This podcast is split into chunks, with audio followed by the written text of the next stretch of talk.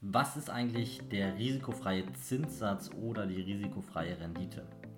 Moin, mein Name ist Wild Steinkopf, herzlich willkommen zu einer neuen Podcast-Folge. Und in dieser Podcast-Folge möchte ich darüber sprechen, was die risikofreie Verzinsung ist. Wenn wir über die risikofreie Verzinsung sprechen, dann sprechen wir über ein theoretisches Konstrukt. Es gibt in der Realität keine Anlage ohne Risiko und die risikofreie Verzinsung ist im Prinzip eine Anlage vollkommen ohne Laufzeit und vollkommen ohne Risiko. Das finden wir aber in der Realität leider nicht. Es gibt in der Realität Näherungshilfen, mit denen man die risikofreie Verzinsung bestimmen kann, aber es gibt eben diese risikofreie Verzinsung nicht. Der eine Weg, mit dem man das Ganze bestimmen kann, ist zum Beispiel über einen Leitzins, über einen Hauptrefinanzierungssatz oder ähnliches, das Ganze zu messen, also zu schauen, wie können sich Banken bei den Zentralbanken Geld leihen. Das ist quasi sowas wie der risikofreie Zinssatz, aber das spiegelt nicht unbedingt die Realität am Markt wider. Deswegen ist das auch nur hilfsweise oder näherungsweise zu betrachten und eigentlich nicht so wirklich als risikofreie Verzinsung nutzbar. Wir müssen uns vielleicht aber auch nochmal einen Schritt zurückgehen und fragen, wozu brauchen wir diesen risikofreien Zinssatz? Und das ist im Prinzip eine Näherungsgröße, mit der wir Entscheidungen treffen können. Das heißt, der risikofreie Zinssatz, das ist die Mindestrendite, die wir als Anleger von einer Geldanlage erwarten sollten, selbst wenn sie eben risikofrei ist. Es ist eben notwendig, um zum Beispiel auch abzuwägen, wenn man das Risiko einer Geldanlage kennt, zu entscheiden, ist es sinnvoll, dieses Risiko einzugehen oder ist vielleicht die risikofreie Verzinsung zu nah an dieser Rendite dran oder sogar vielleicht höher, sodass es nicht sinnvoll ist, das Risiko der Geldanlage einzugehen. Das heißt, in der Praxis versucht man dann mit dem risikofreien Zinssatz zu messen, ob eine Entscheidung, ob das Risiko einer Anlage im Verhältnis steht zu der Rendite. Und die risikofreie Verzinsung stellt eben das dar, was die Rendite einer Anlage auf jeden Fall mit sich bringen sollte, vor allem wenn sie laufzeitlos und risikolos ist. Wenn die Anlage aber eine Laufzeit hat, also zum Beispiel mindestens 5 Jahre oder 10 Jahre läuft, beziehungsweise ein erhöhtes Risiko hat, dann muss die Rendite über der risikofreien Rendite, der Mindestrendite liegen.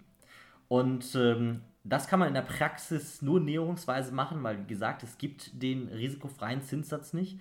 Der eine Weg ist, das über den Hauptrefinanzierungssatz der Zentralbanken zu betrachten. Aber in der Praxis wird es eigentlich eher so gemacht, dass man sich kurzfristige Staatsanleihen von Staaten mit einem Triple- oder Double-A-Rating betrachtet. In der Regel eher von einem Triple-A-Rating. Warum? Staaten sind erstmal die liquidesten Anleihen, Staatsanleihen sind erstmal die liquidesten Anleihen, die man finden kann. Und Staaten mit AAA-Rating sind auch die solventesten Emittenten, die man finden kann. Das heißt, die mit dem geringsten Ausfallrisiko, die man überhaupt auf dem Kapitalmarkt finden kann. Und deshalb ist es dann einfach nur naheliegend zu sagen, man sucht sich in der Realität den besten Emittenten, den man finden kann und die kürzeste Laufzeit. Und dann kommt man in den USA zum Beispiel auf die T-Bills, die haben eine Laufzeit von bis zu einem Jahr, also zwischen einem Monat und einem Jahr ungefähr. Und die T-Bills sind praktisch risikofrei, weil im Prinzip kann durch Gelddrucken, die Verbindlichkeiten, die durch die T-Bills existieren, durch Gelddrucken immer bezahlt werden. Also es gibt praktisch eigentlich kein Risiko durch Änderungen des Zinsumfelds. Das ist auch noch eine ganz wichtige Sache, weil sobald die Zinsen sich verändern, das Zinsumfeld sich verändert, passiert bei den kurzfristigen Staatsanleihen herzlich wenig, weil eben die Laufzeit jetzt nicht null ist. Das ist keine Nulllaufzeit, sondern es ist eine Laufzeit, die halt auf wenige Wochen oder Monate sich beläuft, ne? Auch ganz wichtig ist, dass wir eine hohe Liquidität haben und dadurch eben die Transaktionskosten in dieser Investition sehr gering sind. Sonst müsste man natürlich noch die Kosten, weil die Mindestrendite oder eine Anlage sollte eine Mindestrendite widerspiegeln, die inklusive der Kosten betrachtet wird.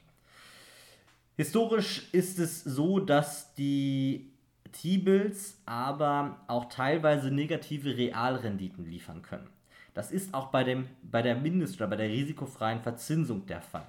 Das heißt, es kann Situationen geben, in denen ist die Inflation höher als die risikofreie Verzinsung. Wir befinden uns momentan in so einem Umfeld, in dem haben wir in Europa eher ein Zinsumfeld, wenn wir auf deutsche unverzinsliche Schatzanweisungen gucken, die eigentlich in Europa immer ein gutes Maß waren für die Verzinsung oder die risikofreie Verzinsung, die sogenannten BU-Bills, also Bundesbills, die quasi das Pendant zu den T-Bills in den USA sind. Dann haben wir momentan negative Realrenditen durch die Inflation, aber wir haben nicht nur negative Realrenditen, wir haben auch negative Nominalrenditen. Also teilweise kauft man diese BU-Bills, um sein Geld da anzulegen und weiß, man hat hinterher weniger Geld als vorher. Die sind negativ, real negativ verzinst und auch nominal negativ verzinst. Und da muss man sagen, da ist es dann wieder schwierig, das als risikofreie Rendite zu betrachten, weil es ist keine Rendite. Dann ist das Bargeld für den Anleger, für den gesunden Kapitalmarkt-Investor die bessere Entscheidung, als in diese kurzfristigen Staatsanleihen zu investieren. Aus Regulierungsgründen, ich will da gar nicht weiter darauf eingehen im Großen, aber aus verschiedenen Gründen, dass institutionelle Anleger das Geld zum Beispiel am Geldmarkt unterbringen müssen, ansonsten zahlen sie negativ Zinsen von Einlagen. Dadurch entstehen dann solche Dinge wie negative Real- oder negative Nominalverzinsungen oder bei den deutschen BU-Bills, den Bundes Bills oder unverzinslichen Schatzanweisungen, wie sie korrekt heißen. Es gibt auch in anderen Ländern, zum Beispiel in der Schweiz oder in Japan oder in verschiedenen anderen Ländern natürlich auch kurzfristige Staatsanleihen. Wichtig ist da auch immer zu verstehen, dass man natürlich auch ein Währungsrisiko hat. Also wenn man in den USA oder wenn man in der Schweiz investiert, existiert zu der risikofreien Verzinsung eben noch ein Währungsrisiko und damit ist es eigentlich keine risikofreie Verzinsung mehr. Jetzt ist natürlich immer die Frage, in welcher Währung baut man sein Vermögen auf, welche Währung ist die Währung, in der man sein Vermögen betrachtet. Ich kenne zum Beispiel in Europa viele institutionelle Anleger, die einfach einen Vermögensaufbau auch in Dollar durchführen, weil sie also Dollar als die Leitwährung sehen und den Euro als sehr, sehr instabil betrachten. Und dann sind die T-Bills quasi die Messgröße. Wenn wir in Deutschland versuchen, mit den BU-Bills eine risikofreie Rendite zu betrachten, dann ist das in den letzten Jahren kaum noch möglich, weil sobald wir eine negative Nominalrendite haben, ist die risikofreie Rendite oder die Nutzung der risikofreien Rendite für vieles einfach nicht mehr brauchbar. Weil, was macht man mit der risikofreien Rendite? Man berechnet zum Beispiel die risikobereinigte Rendite von Anlagen. Und da brauchen wir die risikofreie Rendite und wenn wir die dort in diese Formel mit einberechnen, dann bekommen wir teilweise Werte, die überhaupt gar keine Information mehr ausgeben können, weil man eben nicht von einer negativen nominalen Rendite ausgegangen ist. Wir haben seit den 80er Jahren ein sinkendes Zinsumfeld. Wir hatten in den 30 Jahren bis zu den 1980er Jahren, also von 1950 bis 1980, steigende Zinsen und davor gab es nie die Situation, dass wir negative Realrenditen schon ab und zu, aber negative Nominalrenditen hatten. Ich arbeite selber mit den T-Bills, was die risikofreie Verzinsung angeht. Ich kenne auch Investoren, gerade Value-Investoren, die gerne mit den 10-jährigen US-Anleihen, also den T-Bonds, arbeiten als risikofreie Verzinsung.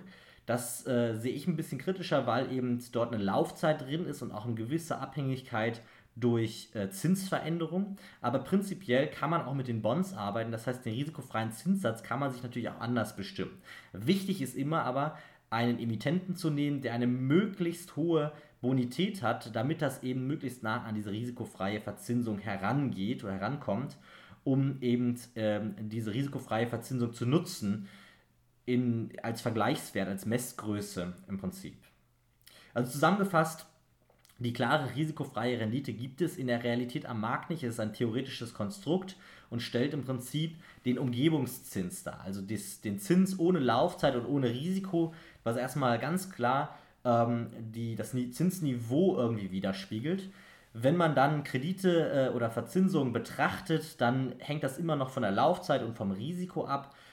Laufzeit ist sogenannte Transformationsmarge, Dann das Risiko ist eine sogenannte Kreditmarge und den Umgebungszins nennt man auch den Geldmarktzins, also das, was quasi am Geldmarkt aktuell an Zinsen gezahlt wird, wenn man eben ohne Laufzeit und ohne Risiko schaut. Das soll es zum Thema risikofreie Rendite gewesen sein. Wir können noch einen Blick darauf werfen, was die risikofreie Verzinsung in den letzten Jahrzehnten so gebracht hat. Aktuell befinden wir uns da, wie gesagt, in Deutschland auf einem Niveau, wo wir eher von negativen Nominalrenditen sprechen, also minus 0,3 Prozent pro Jahr. Sowas in den Dreh findet man zumindest regelmäßig mal. In den USA liegt es eher so zwischen, ich sage jetzt mal 0 und 2% in den letzten Jahren. Historisch von 1973 bis 2006 lag der risikofreie Zins in den USA, also wiedergespiegelt durch die T-Bills, bei knapp 6%. Aktuell befinden wir uns wirklich auf einem sehr, sehr niedrigen Zinsniveau und Zinsumfeld. Realistisch kann in einem gesunden Wirtschaftsgebaren nicht langfristig ein negativer Nominalzins und eigentlich auch langfristig kein negativer Realzins überleben. Das ist momentan der Fall durch viele politische Entscheidungen und auch politische Einflussnahme der EZB, gerade auch durch die Anleihenrückkaufprogramme, dass wir eben dieses extrem niedrige Zinsumfeld haben. Und dieses Zinsumfeld schafft aber auch extreme Probleme, gerade wenn man auch im Hinblick auf eine Bereinigung von unproduktiven Unternehmen schaut, also Unternehmen, die eigentlich gar nicht mehr in der Lage sind, Geld zu verdienen, die haben natürlich in so einem Zinsumfeld die Möglichkeit, günstig Kredite aufzunehmen und überleben, obwohl sie eigentlich nicht überleben sollten. Und das Problem, was dadurch entsteht, ist, dass die Produktivität dieser Unternehmen, die eigentlich nicht mehr produktiv genug sind, um zu überleben, trotzdem überleben. Und die Produktivität dieser Unternehmen, die nimmt auch Stück für Stück ab. Und die Gesamtwirtschaft leidet darunter. In einer gesunden Wirtschaft, in einem Umfeld, wo Zinsen existieren würden, wo vor allem auch Zinsen im Verhältnis zum Risiko existieren, dort würden solche Unternehmen insolvent gehen. Und jetzt fragt man sich vielleicht, was ist denn daran gut, wenn Unternehmen insolvent gehen? Das gehört zum Wirtschaftsgebaren dazu und das ist ein Prozess der Entwicklung, ein Prozess der Optimierung, dass eben unproduktive Unternehmen, die mit Ressourcen schlecht umgehen, und das sind sowohl Rohstoffe als auch Humanressourcen, als auch Kapitalressourcen, dass diese Unternehmen aus dem Wirtschaftsgebaren aussortiert werden und durch effizientere, bessere Unternehmen ersetzt werden. Und dadurch schaffen wir es immer effizienter.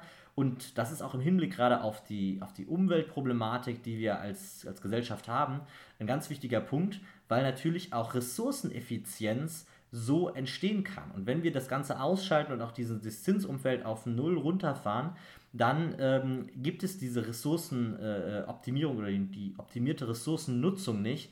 Und das führt unterm Strich zu Problemen. Das ist vielleicht mal Thema für eine gesonderte Podcast-Folge. In dieser Folge sollte es eigentlich nur darum gehen, was die risikofreie Verzinsung genau ist. Ich hoffe, das habe ich ausreichend gut erklären können. Und ansonsten würde ich mich freuen, wenn dir dieser Podcast gefällt und du ihn noch nicht bewertet hast. Und ich weiß, ich sage es in jeder Folge, aber ich bitte dich auch in jeder Folge darum, falls du es noch nicht gemacht hast, bitte den Podcast bei iTunes bewerten. Ich freue mich über jede 5-Sterne-Bewertung. Und wenn du Hilfe brauchst, dich selber mit dem Thema deiner Altersvorsorge oder vielleicht sogar deiner finanziellen Unabhängigkeit beschäftigen willst, dann vereinbar gerne ein Gespräch mit mir. Das kannst du entweder unter www.nilssteinkopf.de/termin vereinbaren oder du findest auch in den Shownotes den Link dazu. Genau, und dann können wir schauen, ob ich dir dabei weiterhelfen kann. Ob ich dir beibringen kann, wie du an den Kapitalmärkten dein Geld selbst in die Hand nehmen kannst und damit für dein Alter vorsorgen kannst oder sogar deine finanzielle Unabhängigkeit erreichen kannst. Vielen Dank fürs Zuhören, bis zum nächsten Mal. Ciao.